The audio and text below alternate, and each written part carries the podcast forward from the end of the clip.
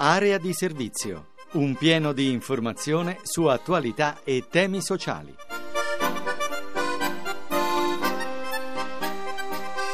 Una buona giornata a tutti da Francesco Ventimiglia e bentornati all'appuntamento con Area di Servizio, lo spazio dedicato al sociale, occupazione, disabilità, immigrazione.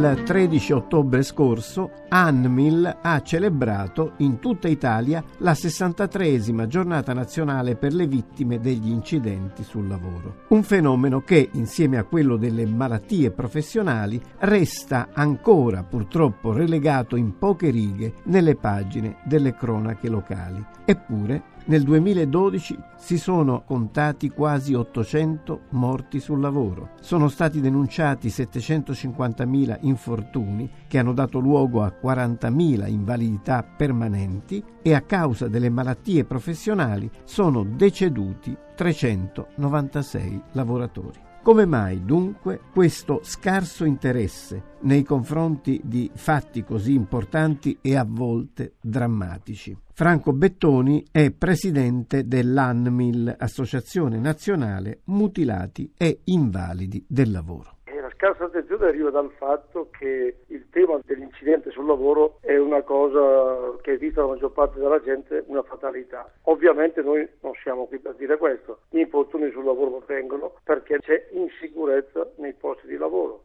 e qui ci sono di mezzo tante iniziative, tanti modi per far sì che questo venga rispettato. È un discorso anche culturale, formativo e informativo. Il fatto che di infortuni se ne parli in questi ultimi anni è dovuto innanzitutto al capo dello Stato che su questo ha sempre dato il suo appunto, il suo contributo, la sua condanna e ovviamente da una situazione come la nostra che da 70 anni serve a ricordare le vittime degli incendi sul lavoro come lei ha detto poc'anzi. Quest'anno abbiamo in molte città d'Italia cancellato alcuni monumenti storici grazie all'idea avuta dal maestro Franco Scepi perché cancellare un monumento che è la storia, che è il nostro ricordo delle piazze italiane, che è l'arte, è come cancellare purtroppo tante vite umane che tutti i giorni sul lavoro perdono in silenzio la vita, ne sappiamo solo quando accadono fatti eclatanti, 5, 6, 7 morti. Però è accaduto qualcosa di positivo in questi anni. Certamente, eh, i dati riferiti dall'INE ci fanno capire che qualcosa in questi anni si è fatto. Non dobbiamo dimenticare che però è stato anche un grande calo del lavoro, delle ore lavorate, della produzione, ma una parte del merito sicuramente a tutte le forze sociali, a tutte le persone che si sono dedicate a questo tema c'è stato, altrimenti sarebbe una sconfitta. Ma non dobbiamo mollare la presa. Che rapporto c'è tra incidenti, malattie professionali, economia sommersa e lavoro nero? Beh, i dati Istat parlano chiaro. Noi sappiamo, ci raccontano che molte volte per paura di perdere il posto di lavoro anche alcuni infortuni sul lavoro vengono denunciati come malattia, ma noi abbiamo i dati dell'Ista che ci dicono che gli irregolari sono 2 milioni e 500 mila circa, che il tasso di irregolarità è dell'11,5%, che le aziende controllate dall'INAI nel 2012 hanno portato a circa 20 mila aziende irregolari. Qui c'è bisogno di una cultura nuova del lavoro, controlli mirati, sensibilizzazioni alle persone. Il mondo della scuola per noi è importantissimo perché sono i futuri imprenditori, i futuri dirigenti. Chi fosse interessato a saperne di più, a mettersi in contatto con voi, a collaborare con voi in qualche modo, cosa può fare? Noi abbiamo un sito molto attento che è www.anmil.it e un numero verde gratuito 800 180 943. E ora uno sguardo alle prime offerte di lavoro di questa settimana.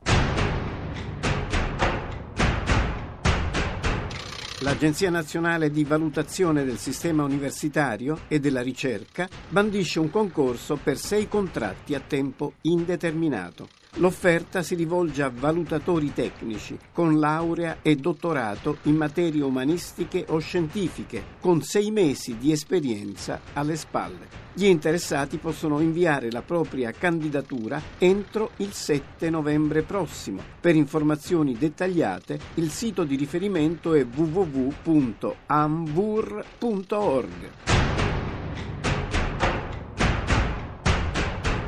La provincia di Latina apre le porte a giovani e a over 45 residenti sul territorio per programmi di tirocini formativi. Sei mesi in azienda retribuiti. L'iniziativa si rivolge a persone disoccupate iscritte nei centri per l'impiego locali. Il termine di presentazione della domanda è fissato all'8 novembre. Ulteriori notizie si possono avere collegandosi con il sito www.latinaformazione.it. L'IRFI, Istituto Romano per la Formazione Imprenditoriale, in collaborazione con la Sapienza, organizza nella capitale una serie di seminari gratuiti sulle innovazioni tecnologiche, fonti di sviluppo del territorio e di lavoro. Le date dei diversi incontri spalmate sui mesi di ottobre, novembre e dicembre prossimi sono disponibili sul sito www.irfi.it da cui è possibile anche scaricare la domanda di partecipazione. Per finire, continuiamo il nostro viaggio, inaugurato la scorsa settimana, lungo i sentieri dei diversi territori italiani, alla scoperta di buone notizie. Quella di oggi proviene dal sud e riguarda un giovane trentenne che vive e lavora nella piana di Sibari, in Calabria una storia che è anche un esempio.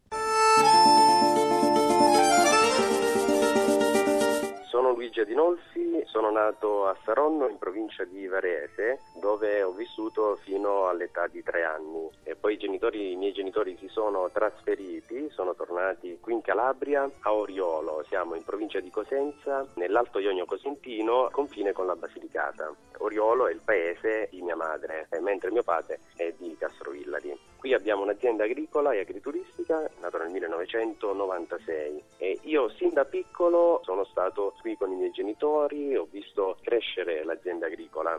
Poi eh, sono stato per diversi anni, per motivi prima di studio e poi di lavoro, tra il Lazio, l'Abruzzo e la Toscana, dove mi sono eh, laureato nel 2008 in comunicazione pubblicitaria e marketing. Dopo diverse esperienze lavorative nel centro Italia, sempre nell'ambito della comunicazione e anche dell'organizzazione di eventi, un giorno ho fatto una scelta e ho deciso eh, di eh, dedicarmi a tempo pieno, cosa che fino a quel momento avevo fatto soltanto parzialmente, all'azienda agricola e agrituristica di famiglia. E questa è stata una svolta.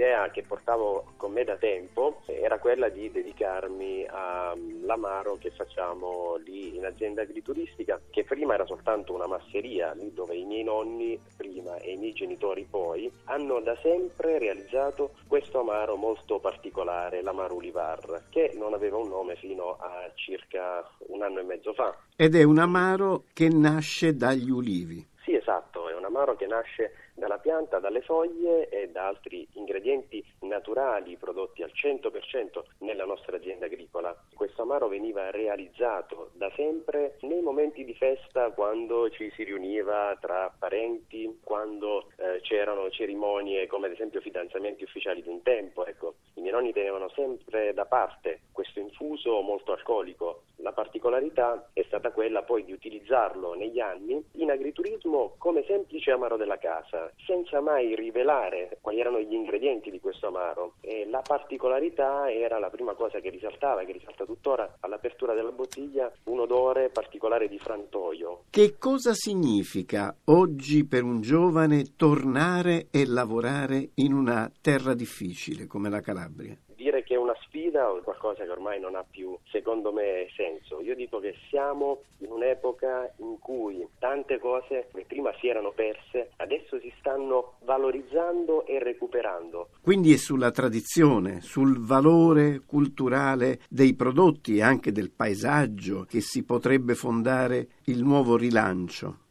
Assolutamente sì. Ci sono per carità tante difficoltà di tipo infrastrutturale, di tipo amministrativo. Ci sono dei problemi che sono ormai eh, storici e che si conoscono, però ripartire da quanto di buono c'era può essere una via anche per affrontare in maniera migliore le tante difficoltà che per carità fanno sempre parte di qualunque attività imprenditoriale, soprattutto al sud. Che cosa consiglierebbe lei a un giovane per riconquistare questa terra, per poterla vivere? Non esitare a credere in quello che fa. I tempi della valigia di cartone sono anche passati, bisogna ripartire dalle realtà locali, da quello che abbiamo per le mani e crederci, anche per segnare una via di separazione rispetto a quello che era il passato. Le vie del riscatto non sono sempre così lontane da casa nostra. Però in questi ultimi anni si sta verificando un dato allarmante, sembrava che molti tornassero nella terra di origine per lavorare e ora invece di nuovo si sta riformando formando una emigrazione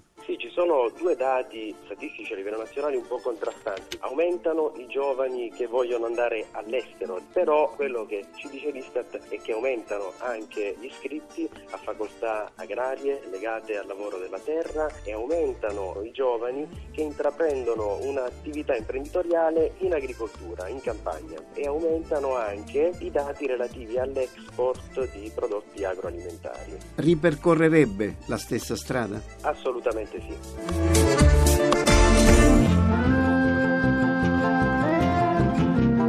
Area di servizio finisce qui, l'appuntamento è a domani intorno alle 6.30 per continuare a parlare di occupazione, di disabilità, di immigrazione. Una buona fine settimana a tutti da Francesco Ventimiglia.